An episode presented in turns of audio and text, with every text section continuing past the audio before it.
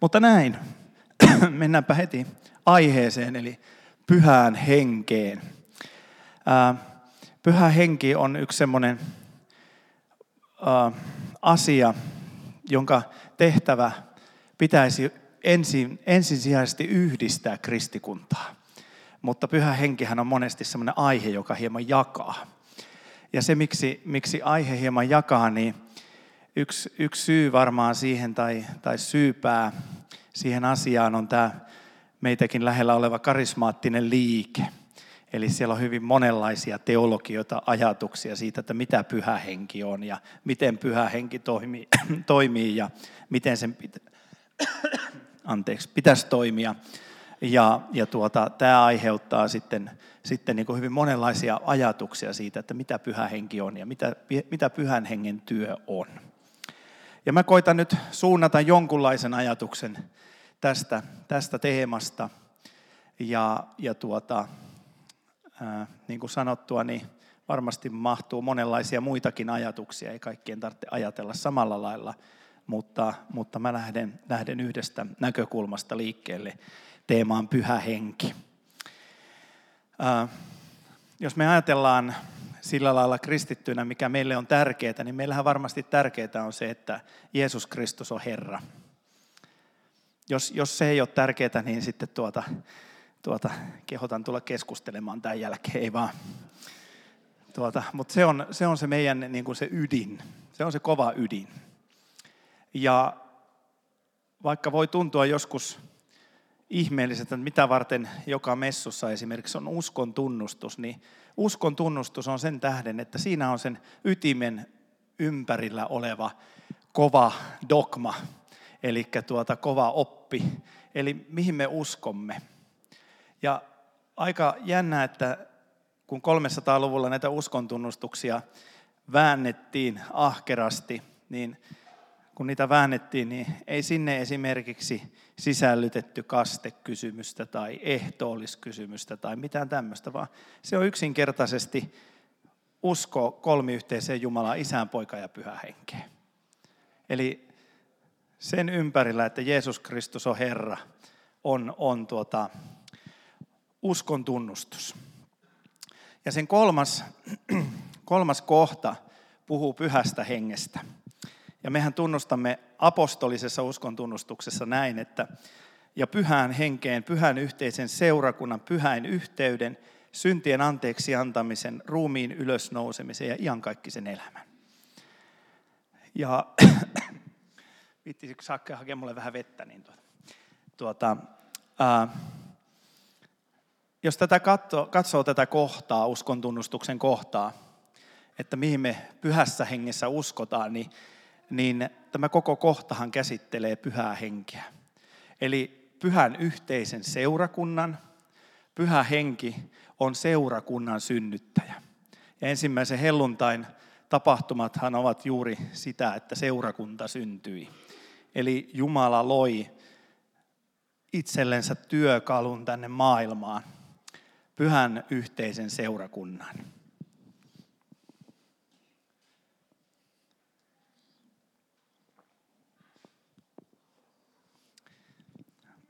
No mitä sitten tapahtuu? Pyhäin yhteyden. Eli pyhä henki luo pyhäin yhteyden. Eli siitä pyhän hengen kautta me tunnistamme, ketkä ovat Jumalan lapsia. Eli menemme me katoliseen kirkkoon tai, tai vaikka johonkin ihan mihinkä kirkkoon tahansa, niin me tunnustetaan ja tunnetaan se, että, että pyhä henki luo meihin yhteyden. Me voimme tuntea yhteyttä. Ja pyhän hengen tehtävä yksi on juuri luoda tätä yhteyttä. Ja pyhä henki luo yhteyttä. Ja oikeastaan, jos me ajatellaan, että mikä on seurakunta, niin seurakuntahan on pyhäin yhteys ensisijaisesti. Seurakuntahan voi olla monenlaisia toimintoja, asioita. Seurakunta voi tehdä erilaisia tehtäviä, mutta seurakunnan pysyvä ominaisuus on pyhäin yhteys. Eli jos meillä on yhteys keskenänsä, niin siitä meidät tunnistetaan Jumalan lapsiksi. syntien anteeksi antamisen. Eli pyhän hengen tehtävä on mahdollistaa se, että me voimme uskoa syntimme anteeksi. Jeesus on kuollut meidän syntien puolesta, mutta pyhän hengen tehtävä on tehdä se, että me voimme uskoa syntimme anteeksi. Ennen ensimmäistä helluntaita ei ollut mahdollista uskoa syntiänsä anteeksi. Mutta koska pyhä henki tuli, niin hän teki mahdolliseksi sen, että me voimme uskoa, uskoa syntimme anteeksi. Ja ruumiin ylösnousemisen. Eli pyhä henki oli sen voima, se ylösnousemusvoima, joka herätti Kristuksen haudasta ja hän nousi taivaisiin. Ja sama ylösnousemusvoima vaikuttaa meissä, että me uskomme ruumiin ylösnousemukseen. Eli kun Kristus palaa, niin me, me uskomme siihen, että ruumiit nousevat ylös haudoistansa.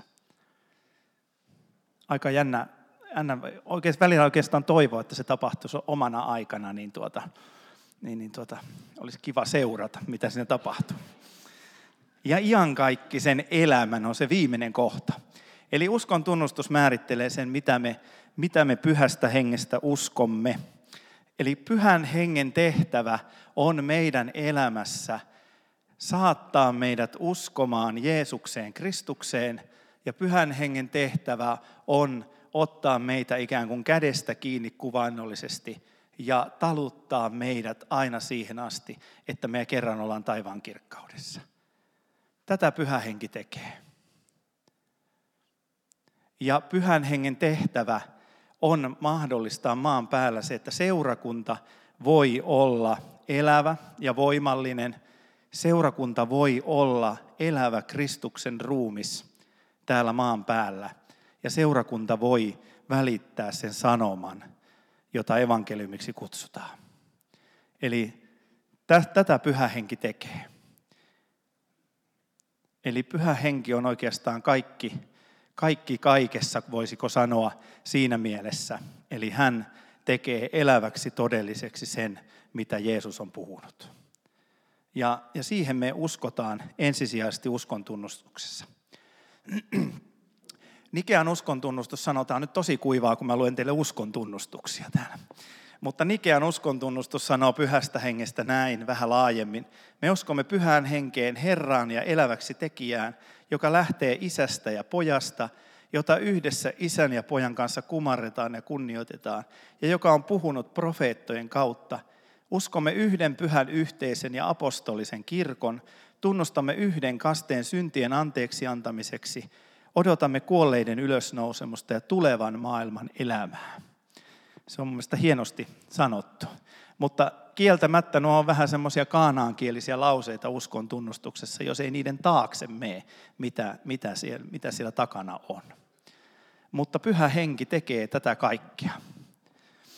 Ja mä aina piirrän sen saman, saman tuota kuvan, koska tämä on niin helppo kuva piirtää. Siinä on taulun kehykset. Ja jos me ajatellaan sitä, että mitä, mitä kuuluu pyhän hengen työn alueelle, niin sen taulun kehyksissä on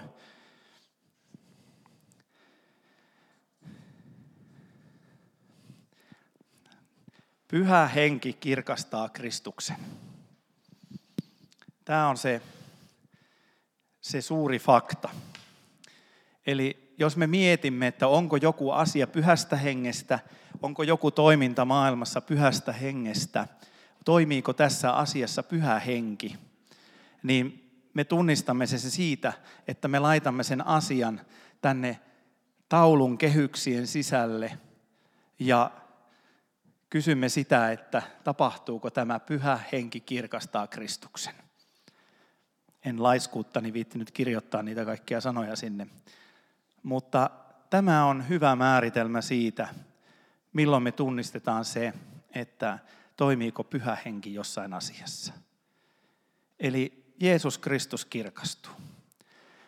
Pyhä henki on ikään kuin valon heitin, joka käännetään aina Jeesukseen.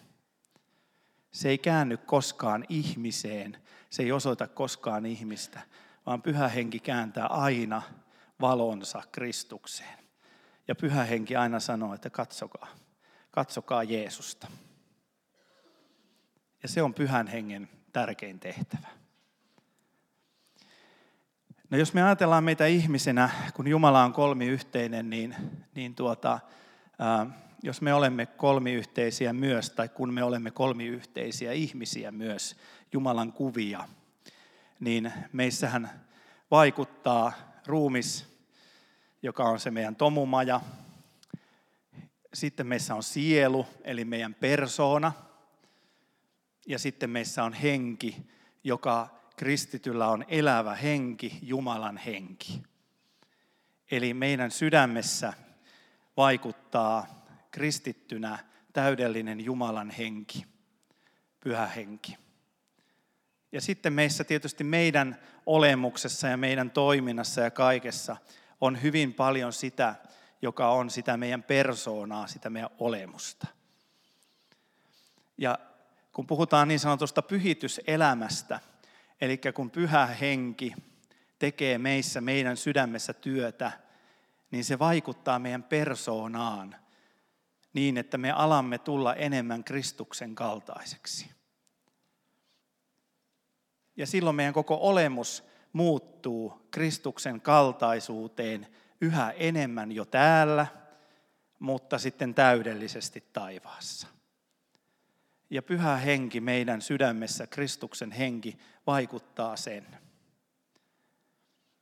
Ja mehän, kun Jeesus kysyy aina sairaalta ihmisiltä, että tahdotko tulla terveeksi, niin Jeesus kysyy aina ihmiseltä, että tahdotko. Tahdotko sinä tätä, tahdotko sinä tuota, tahdotko sinä näin, tahdotko sinä olla mukana tässä asiassa. Jumala ei pakota koskaan ketään ihmistä. Ja se, mikä meitä estää monesti siihen, että me ha, kyllä ehkä haluamme olla mukana Jumalan valtakunnan monissa asioissa, mutta mikä monesti estää meitä hyvin syvästi, niin on se meidän oma persoona, se meidän sielu. Se monesti me ajattelemme, että meillä on pelkotiloja, tai, tai meillä on huonoja kokemuksia toisista ihmisistä. Ja me jotenkin käännämme ne kokemukset Jumalaan. Ja sitten me emme uskalla olla myöskään niin kuin Jumalan maailmassa mukana täysillä. Mutta tämä on sitä työtä, mitä Jumalan pyhä henki tekee meissä. Eli Jumala pehmittää meitä elämässä hänen tahtoonsa. Jumala pehmittää meitä pyhän hengen kautta niin, että meistä tulee niin pehmeitä ja vapaita, että me uskallamme sitoa kaiken sen vapauden, mitä meillä on. Uskallamme sitoa sen Jumalan tahtoon. Ja se on pyhän hengen työtä. Se ei ole pelastus, vaan se on pelastusta. Pelastus on yksin Kristuksesta – sillä, mitä me olemme, mitä me teemme, millaisia me olemme elämässä, sillä ei välttämättä niin kuin, ole mitään tekemistä sen kanssa, pelastummeko me vai emmekö. Ainoastaan sillä on pelastuksen kanssa tekemistä, uskommeko me Jeesukseen Kristukseen meidän henkilökohtaisena vapahtajana. Mutta pyhä henki haluaa olla se, joka haluaa ikään kuin, joku kuvasi sitä, että pyhä henki esittää ikään kuin tanssiin kutsun, Jumalan tanssiin kutsun meille – että me lähdemme ikään kuin siihen Jumalan valssiin, siihen Jumalan elämään mukaan. Että meissä ihmisenä toteutuu se, että meidät on luotu kuvaksi kaltaiseksi. Että meidät on luotu elämään tiiviissä yhteydessä Jeesuksen Kristuksen kautta, Isän, Pojan ja Pyhä Hengen kanssa. Se on sitä kuvana olemista. Ja se kaltaisuus on sitä, että me vaellamme elämässämme Jeesuksen Kristuksen osoittamissa askelissa, niissä askelissa, jotka ovat valmiiksi valmistettu meille. Ja tähän pyhä henki meitä kutsuu. Tämä on se, mitä pyhä henki haluaa meidän elämässä tehdä. Eli mua harmittaa hirveästi se, että me ollaan vähän unohdettu semmoinen termi kuin se pyhityselämä. En mä tiedä, joudunko mä nyt sakolle tuota kaanaan kielen käyttämisestä, mutta, tuota, mutta se, että, että meissä vaikuttaisi, me antaisimme Jumalan vaikuttaa meissä. Tapahtuisi pyhitystä. Eli pyhityksessä tapahtuu aina se, minä vähenen ja Kristus suurenee. Minusta tulee pienempi ja Kristuksesta suurempi minun elämässäni. Ja sitä pyhityselämää pyhä henki haluaa meissä tehdä. No jos me otetaan tämä seurakunnan tasolle, koska seurakunta on pyhän hengen synnyttämä elävä Kristuksen ruumis tässä ajassa. Ja pyhä henki haluaa, että me parhaalla mahdollisella tavalla kuvastetaan Jeesusta Kristusta seurakuntana. Eli että meistä tulee sellainen seurakunta, me olemme sellaisia seurakuntalaisia, että me parhaalla tavalla kuvastetaan ihmisille sitä, millainen Jeesus on. Ja mä oon joskus kirjoittanut semmoista pyhähengen strategiasta, että mikä on pyhähengen strategia seurakunnalle. Pyhällä hengellä on kaksi suurta strategista linjausta seurakunnalle. Toinen niistä on se, että ruokkikaa minun lampaita. Eli se, mikä Pietarille sanottiin. Ruokin minun lampaitani. Eli lampaita ruokitaan, niille raivataan laidun alueita, sitä lammastarhaa kasvatetaan, sitä seurakuntaa ruokitaan ja sitä kasvatetaan. Ja sitten toinen valtava suuri strategia pyhälle hengelle on se, että Herra lisäsi heidän joukkoonsa joka päivä uusia ihmisiä. Ja jos me kysytään, että kun me, että jos, minäkin kun olen aika monessa kokouksessa ja Jumalan palveluksessa jo kerinyt elämäni aikana olemaan, niin sitten, että oliko siellä pyhä henki? Oliko siellä kauheasti, oliko se oikein voideltu tilaisuus, oliko siellä pyhää henkeä valtavasti? No se voi olla, mutta kyllä se, että jos seurakunta on täytetty pyhällä hengellä, tarkoittaa sitä, että on herätys. Se tarkoittaa sitä, että uusia ihmisiä tulee uskoon. Jumala on saanut tehdä työtä meissä niin paljon, että syntyy sitä, että uusia ihmisiä tulee Kristuksen luokse. Ja jos tätä tapahtuu mittavissa määrin, niin me voidaan sanoa, että seurakunta on täytetty pyhällä hengellä. Seurakunnassa on, on pyhä henki, saa tehdä työtä. Totta kai on tärkeää se, että me hengellisesti meidät ruokitaan, meitä kasvatetaan, meitä ravitaan hengellisesti. Mutta tärkeää on se, että meidän usko ei ole semmoinen, semmoinen tuota, tämä on, tuota, tämä on vesisanko. Helposti meidän uskosta tulee semmoinen semmoinen vesisanko, joka on tuota, vaikka voitte kuvitella tuolla talon reunalla räystäsvuodossa. Siinä aina silloin tällöin tulee tippa, mutta pääsääntöisesti siellä makaa semmoinen vihreä levä ja se haisee pahalle. Millä se estetään? Se estetään sillä, että sinne tulee koko ajan lisää niin, että se menee koko ajan ulos vesi vaihtuu. Sankoon täytetään koko ajan, mutta että sankoa pystytään täyttämään, niin sieltä pitää mennä jotakin ulos.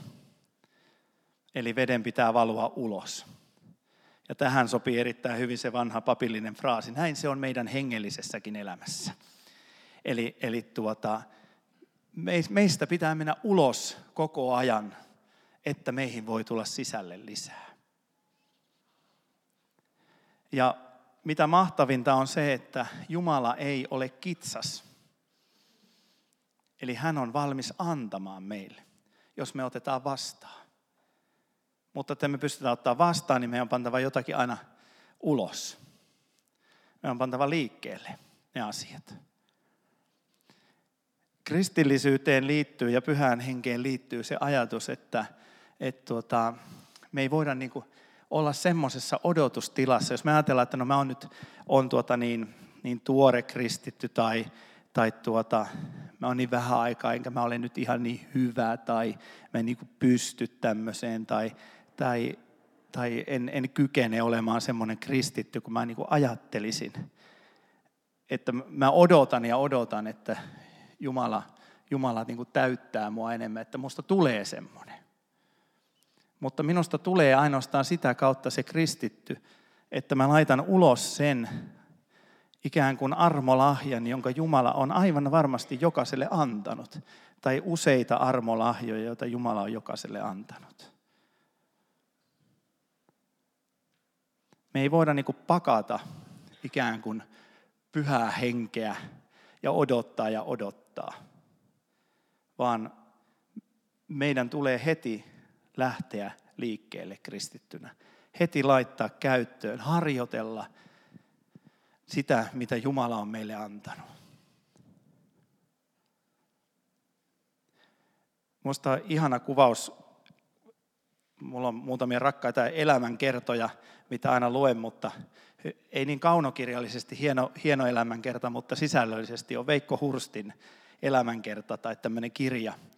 Ja tuota, hän kertoo, että kun hän, hän, tuli, hän tuli uskoon, niin hän ensimmäisenä säntäsi tuota omalle, omalle vaatekaapille ja tyhjäsi sen ja otti ne vaatteet ja jako kaiken paitsi ne, mitä hänellä oli yllä niille ihmisille, jotka tarvitsi. Eli kun hän oli, hän oli alkoholisti ja oli, tiesi, mitä siltojen alla oleminen on ja mitä se elämä alkoholistina on, niin hän lähti välittömästi laittamaan liikkeelle sen, mitä Jumala oli hänelle antanut. Ja näin voitte tietää, mitä sitten on tapahtunut hänen elämässä. Hurstin työ edelleen voi, vaikka Veikko Veikko on jo taivaan kirkkaudessa, mutta voi edelleen hyvin. Jumala antoi lisää, kun pantiin liikkeelle. No, äh, jos, jos katsotaan sitten tämmöistä terminologiaa,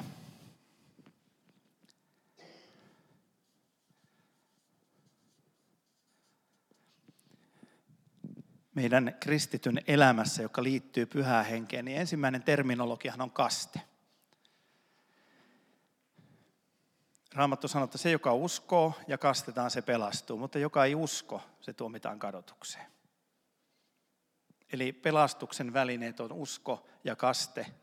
Mutta mä ainakin ymmärrän, jos mä luen niin kuin ihan sanan sanalta senkin lauseen, että, että jos se kaste puuttuu, niin tuota, mutta usko on, niin tuota, silloin ihminen pelastuu. Ja mun mielestä pyhä henki kutsuu meitä ehdottomasti siihen, että meidät kastetaan isän, pojan ja pyhä hengen nimeen. Mutta mä olen nyt, jos joku haluaa valittaa, niin nyt seuraavasta lauseesta voi valittaa kapituli. Mä olen tunnustaudun harhaoppiseksi luterilaiseksi pastoriksi tässä seuraavaksi tuota, mä oon aika allianssihenkinen tässä, tässä kysymyksessä. Jos te katsotte apostolien tekoja, niin siellä on mielenkiintoinen äh, kronologia tästä sanaparista usko ja kaste.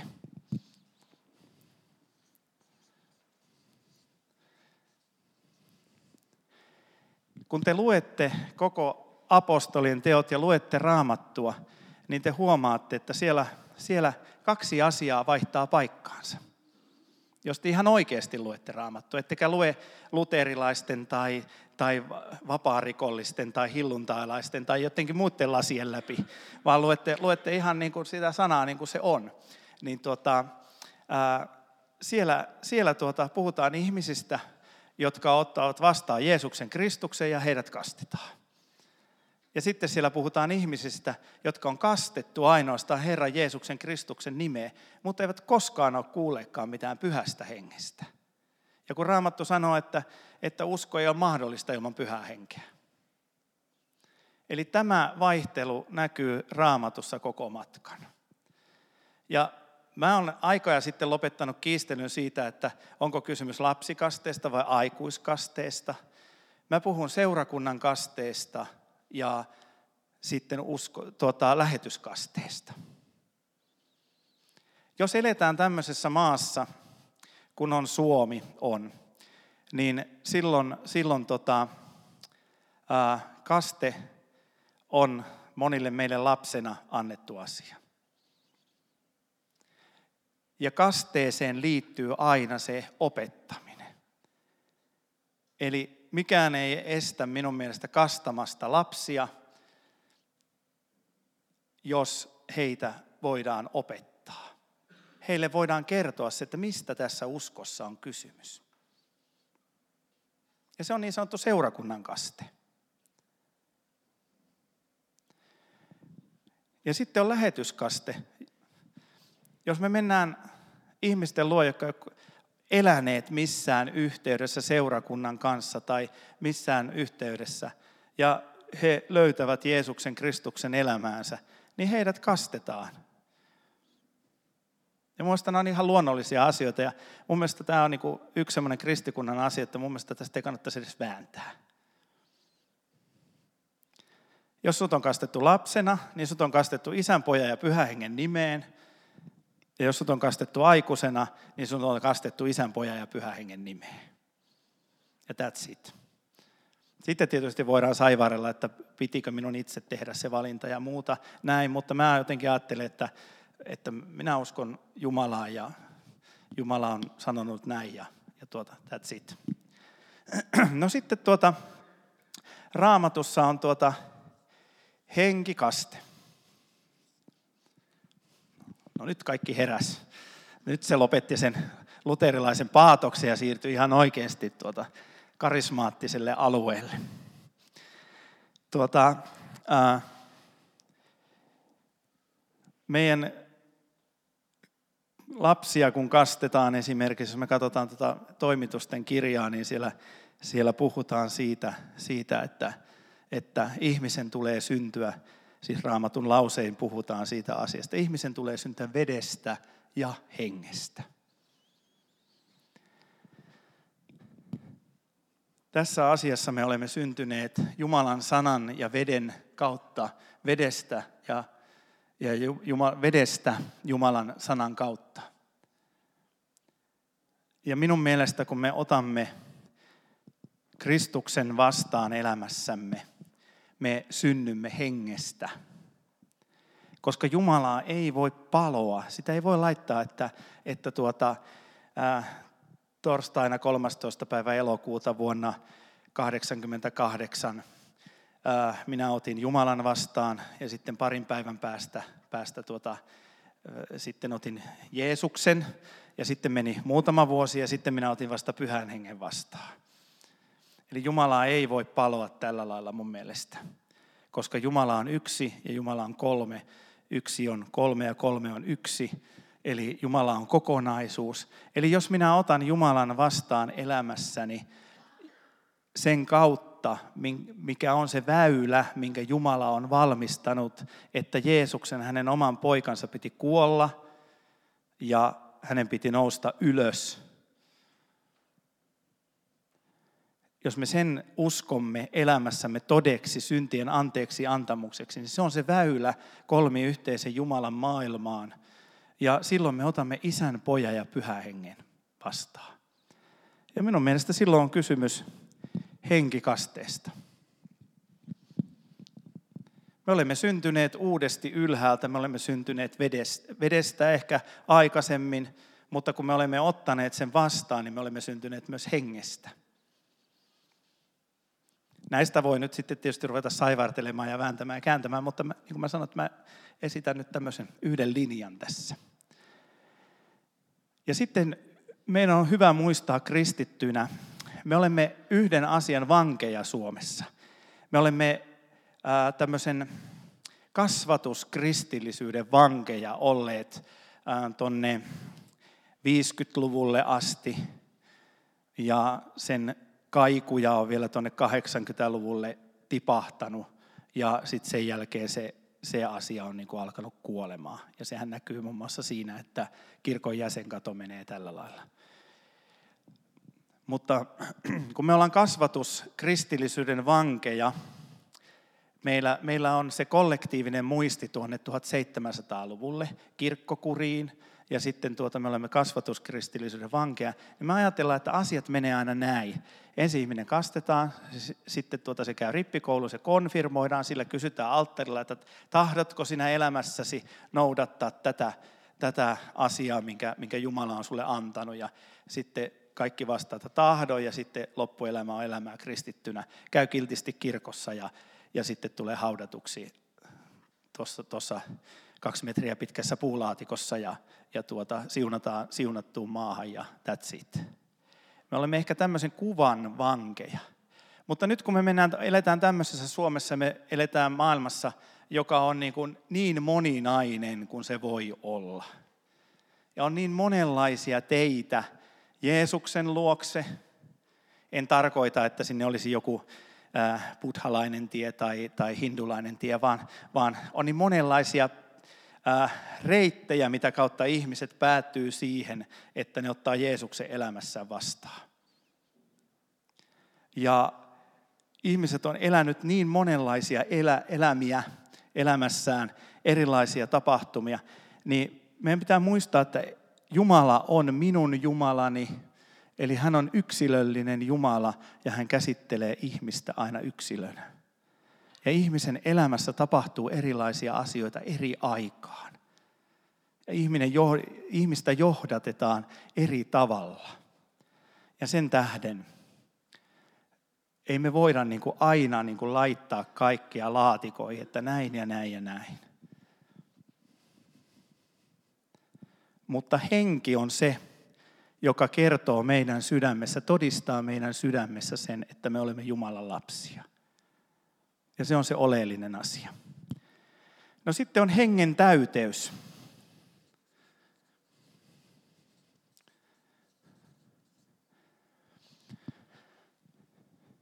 Eli tuota, Raamattuhan ei kehota, vaan käskee, tämmöinen armollinen käske, että täyttykää hengellä. No mitä tapahtuu, jos ihminen täyttyy hengellä? Mitäs noin niin kuin insinööriluonne ajattelee? Onko täällä insinööriä kuinka monta? Insinöörit hymyilee kerrankin kirkossa. Heidät on huomattu. Eli jotakin asiaa voi ajatella insinöörinä. Niin mitä tapahtuu, jos tuota, tuota, täytetään jotakin, jotakin paik- paik- paikkaa jollakin, niin mitä siihen tapahtuu sille, mitä siellä on aikaisemmin ollut? Se varmaan joutuu väistymään. Ja mikä, mikä meidän sydämessä on aikaisemmin ollut mitä eniten? Jos siellä ei ole Jumalaa, niin siellä on minä. Minä itse. Itseäni täynnä oleva ihminen, joka ajattelee, että minä ratkaisen kaikki maailman asiat. Minä kun teen näin tai noin tai näin, niin sitten asiat järjestyy. Jos sä nyt satut olemaan samaa heimoa edustamaan kuin minä, niin se on vielä voimakkaampi sitten potenssiin kaksi, se minä itse, eli eteläpohjalaisia. Ää, mutta kun me pyydetään, että Jumala täytä minut pyhällä hengelläsi, niin silloin tapahtuu se, että minä pienenen. Se minä itse vähenee. Ja Jeesuksesta tulee suurempi. Ja nyt joku kysyy, että kun uh, sitten meillä on erilaisia tunnekokemuksia. Ja tässäkin me ollaan hirveän erilaisia ihmisiä, miten me tunnemme asioita. Miten, miten minä tunnen asian. Ja kyllä pyhän hengen voi tuntea. Mutta se ei ole se määrittelevä tekijä, koska maailmassa on ihmisiä, jotka ei välttämättä tunne mitään. Yksi henkilö, joka oli, on ehkä vähän tuntematon, mutta Pohjolan yksi suurimpia herätyssaarnaajia, Frank Manks, ää, kuvasi juuri tätä, että, että tuota, ei hänellä ole tämmöistä niin kuin valtavaa tunteiden ryöppyä. Ei hän niin kuin tunne välttämättä millään tavalla. Mutta sitten on ihmisiä, jotka tuntee hyvin voimakkaasti se, että jos me pyydetään, että Jeesus täytä minut pyhällä hengellä, niin se on Jumalalle mitä rakkain pyyntö, Jumalan isän sydämelle. Täytä minut pyhällä hengellä. Ja pyhä henki alkaa täyttämään minua ja minusta alkaa tulemaan, jos me annamme Jumalan täyttää tehdä työtä meissä, meistä alkaa tulla yhä vain enemmän Jeesuksen kaltaisia. Ja niin kuin mä oon sanonut monta kertaa, että tuota, tämä ei ole ainoastaan kertaluontoinen asia, vaan, vaan hengen täyteys on, on mun mielestä asia, jota me voidaan pyytää joka päivä. Ja kun me pyydetään pyhän hengen täyteyttä elämässä, niin me pyydetään sitä, että tee minusta Jeesuksen Kristuksen kaltainen.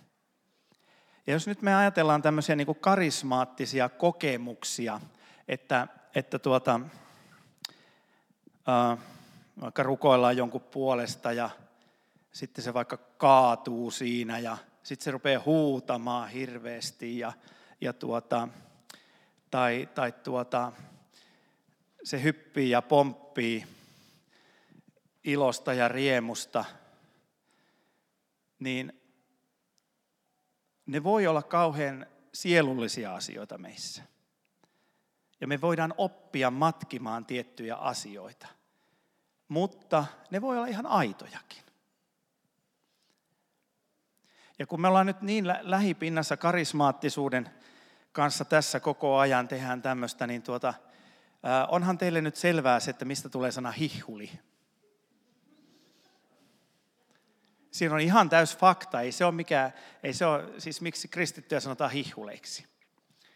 Lestadiolaisessa herätyksessä varsinkin naiset seuroissa joutuivat liikutuksiin, eli täyttyivät pyhällä hengellä.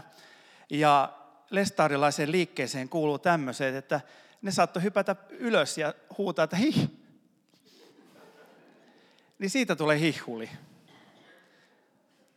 Eli ei ne tunnekokemukset ja tämmöiset, niin ei ne, ei ne niin kuin vieraita ole, mutta, mutta tuota, en mä, en mä niin kuin, äh, laske nyt niin kuin satasilla painoarvoa kaiken tämmöisen tunteilla kokemisenkaan varaa.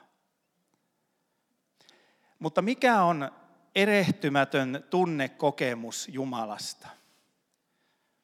Yksi tunnekokemus Jumalasta on erehtymätön, ja sitä mä toivon, että meillä olisi mahdollisimman paljon. Se on Jumalan rauha joka on kaikkea ymmärrystä ylempi.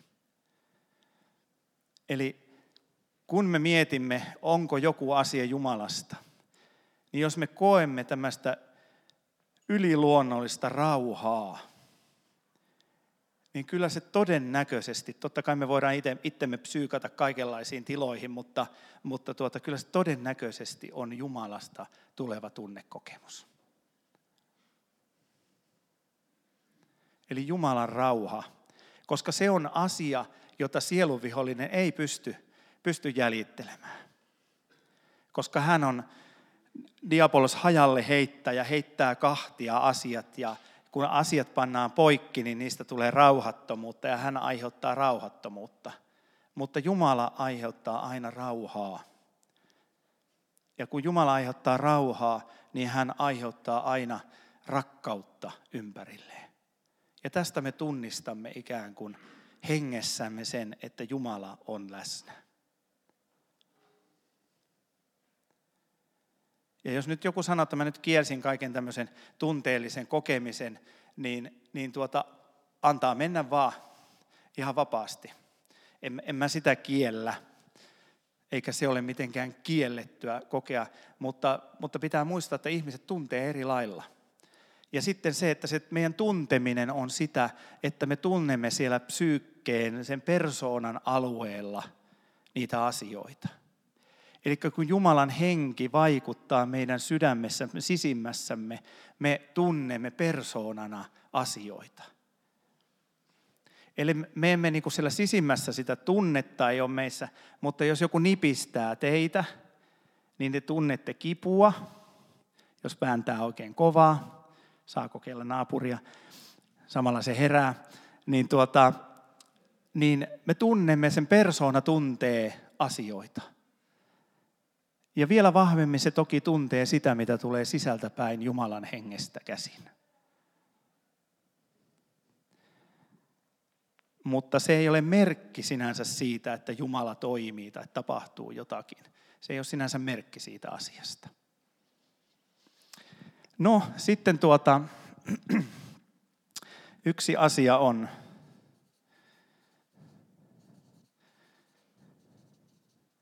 hengen hedelmät. Ja siellähän on just puhuttu niistä ilosta, rauhasta, rakkaus, pitkämielisyys, mitä niitä nyt onkaan, kalattalaiskirje 5. Eli, eli tuota, jos me katsomme tätä ketjua toisinpäin, niin kun kristitty elää, niin hänen elämästä tulisi syntyä hengen hedelmää. Eli hänen tulisi tuottaa ympärillensä Jeesuksen kaltaisuutta. Ja se on merkki siitä, että hän, hän on hengellä täytetty. Ja se on merkki siitä, että, että hän on ottanut Kristuksen vastaan. Eli oikeastaan kristittyä voisi katsoa niin kuin ikään kuin sieltä ja seurakuntaakin voisi katsoa sieltä, mitä, mitä se tuottaa ulospäin. Tuottaako se ympäristöönsä, tuotatko sinä ympäristöösi hengen hedelmää? Ja tähän meillä on semmoinen oivallinen, jumalallinen väliintulo.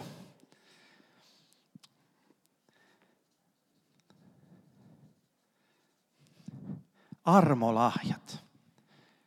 Eli, eli tuota, Jumalan hengestä meihin annettuja lahjoja, jotka ovat tarkoitettu siihen, että maailma voisi nähdä, minkälainen Jeesus Kristus on. Ja nyt mä en lähde luettelemaan.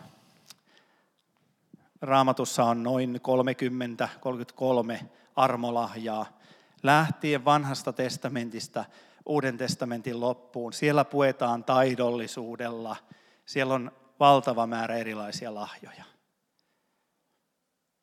Eli lahjoja on, on ja mä, mä jotenkin ajattelen, että ää, Jumala elää itse omassa hengessään, eli inspiraatio, inspirit, inspiraation hengessä. Ja, ja tuota, lahjoja tulee sitä mukaan, mitä erilaiset kulttuurit ja mitä erilaiset kansakunnat, e, erilaiset sukupolvet tarvitsevat. Koska Jumalan ajatus on vain se, että ihmiset tulisivat tuntemaan hänen poikansa Jeesuksen Kristuksen. Ja sen tähden armolahjoja on valtavat määrät. Se ei rajoitu ainoastaan siinä, että, että rukouspalvelussa esimerkiksi saat tiedon sanan tai profetian tai, tai, tai seurakunnan kokoontumisessa on, on tuota, ää, joku tiedon sana esillä tai joku tämmöinen, vaan, vaan se, se on koko se valtava, valtava kaari, mitä Jumalalla on antaa siihen, että maailma tulisi tuntemaan Jeesuksen Kristuksen. Ja armolahjoja me löydetään vain sillä, sitä kautta, että me rohkeasti tartutaan erilaisiin asioihin, mitä seurakunnassa esimerkiksi on. Mennään kokeilemaan erilaisia asioita. Ja, ja tuota, jos joku asia tuntuu, että eihän tämä nyt ole mua varten ollenkaan, niin todennäköisesti se ei ole sen sun armolahja. Tai se ei, se ei ole niin sulle tarkoitettu. Silloin pitää lopettaa. Sanoa, että ei tämä ollut mua varten. Mutta mä haluaisin kokeilla vaikka mennä, mennä rukouspalveluun ja sitten käydään tietyt jutut läpi ja, ja tuota, menee rukouspalveluun. Se saattaa olla sun armolahja. Mutta jos emme ikinä uskalleta astua askeltakaan, niin mitään ei koskaan tapahdu. Me ei tulla näkemään yhtään armolahjaa meidän elämässämme. Koska armolahjoja ei ole taas laitettu sinne sankoon odottamaan, että sitten kun joku, joku tuota vaivihka avaa sen kannen, niin sitten tulee se buh. Vaan, vaan tuota, ar, armolahjat on käyttöä varten. Ja, ja mä nyt sanon niinkin rohkeasti, että jos sä mietit, että onko sulla esimerkiksi kielillä puhumisen armolahja, niin kokeile. Rupee puhumaan kielillä. Kyllä se kahdessa viikossa kyllästyt siihen pöpötykseen, jos ei, jos ei se ole Jumalasta. Et mä ajattelen, että Jumala on niin selkeä ja looginen, että tuota, Jumalalla on niin varaa kouluttaa meitä.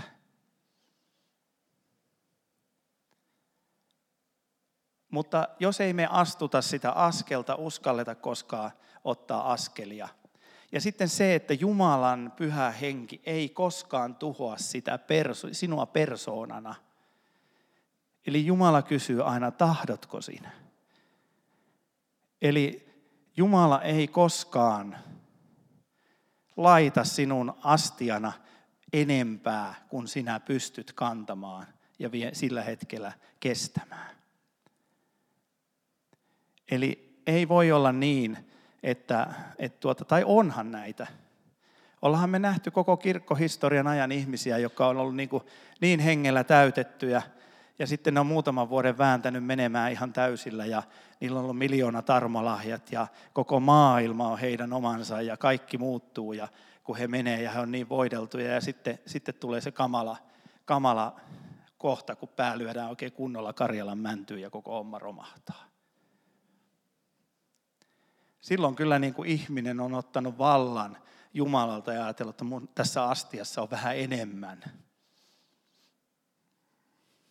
Mutta Jumala ei tee sitä ikinä.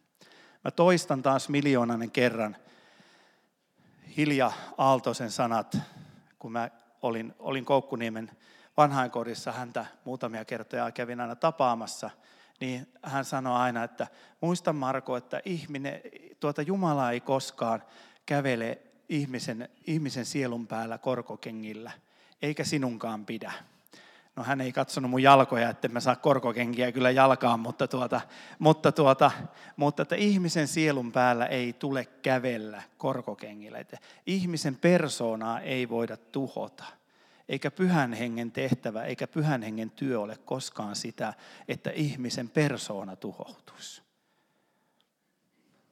Ja sitten se, että Jumalalla on aikaa. Ei kaikki tarvitse olla valmiina nyt. Ei sun tarvitse olla niin kuin huomenna näissä ja näissä ja näissä asioissa, vaan, vaan Jumalalla on aikaa.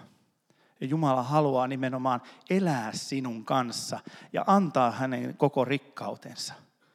Ja se on mahdollista pyhän hengen kautta. Mutta Jumala haluaa elää sinun kanssa elää elämää todeksi sinun kanssa. Ja siihen me tarvitaan pyhän hengen välineenä, me tarvitaan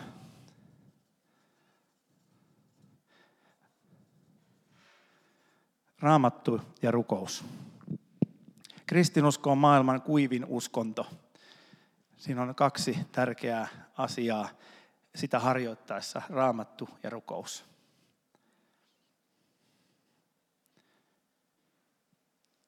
Niiden kautta me elämme Jumalan kanssa ja niiden kautta Jumala elää meidän kanssa elämää todeksi pyhässä hengessä.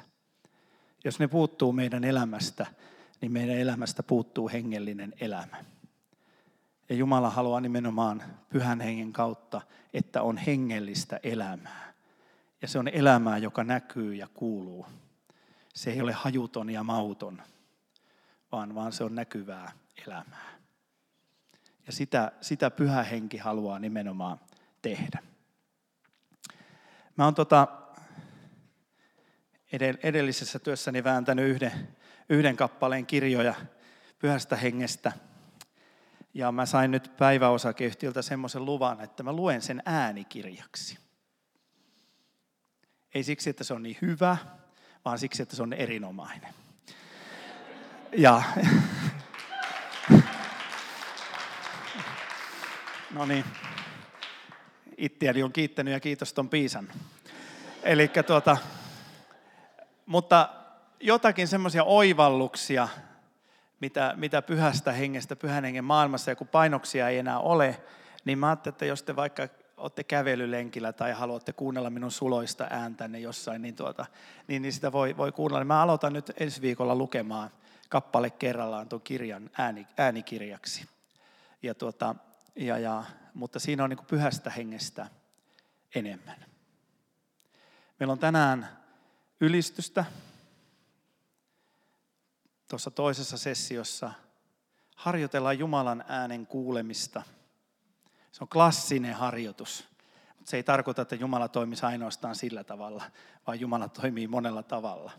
Mutta se on yksi klassinen harjoitus siitä, siitä miten, miten Jumala elää meidän kanssa todeksi pyhän hengen kautta elämää.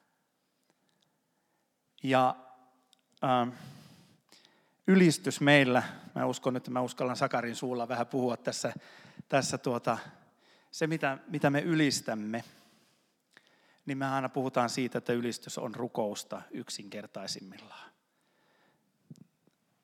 Eli rukousta voi olla hyvin monenlaista. Ja yksi tapa on olla, olla rukoilla, ylistää Jumalaa laulun sanoin sävelin ja, ja sitä kautta olla Jumalan yhteydessä.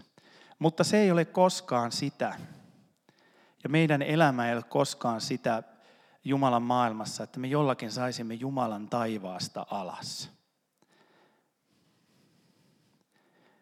Me voidaan kyllä tehdä semmoinen harjoitus, että tuota, otetaan tässä tuota 25 minuuttia ja hypitään kaikki tasajalkaa.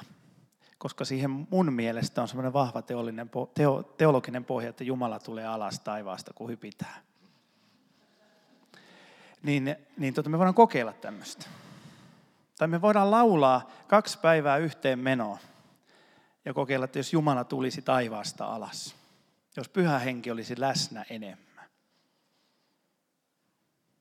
Me kyllä voidaan psyykata itsemme kaikilla erikaisilla keinoilla erilaisiin tunnetiloihin ja näin, mutta se ei välttämättä ole juuri se tunne, mitä Jumala haluaa meille antaa. Koska Jumala on läsnä. Jumala on täällä. Hän on meidän sydämissä.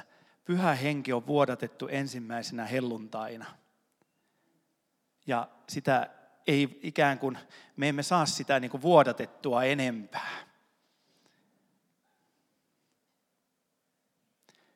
Ja me olemme saaneet pyhän hengen, mutta se suuri kysymys meille koko ajan on, että onko pyhä henki saanut meidät? Olemmeko me antautuneet Jumalalle? Haluammeko me elää vapaan ihmisen elämää, vapaan kristityn elämää ja sitoa vapautemme Jumalan tahtoon, Jumalan johdatukseen. Ja sitä kautta pyhä henki toimii meidän kautta, ihan jokaisen kautta. Jumalalla on ainoastaan yksi, yhdenlaisia lapsia. Jumalalla on sellaisia lapsia, jotka on syntisiä, mutta heidät on armahdettu.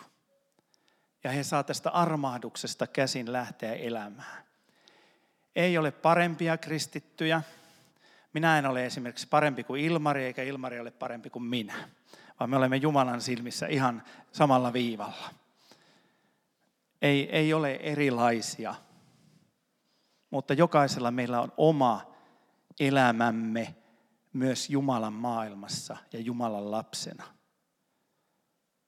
Ja siihen liittyy erilaisia tunteita, erilaista rukousta – erilaista hengellistä elämää.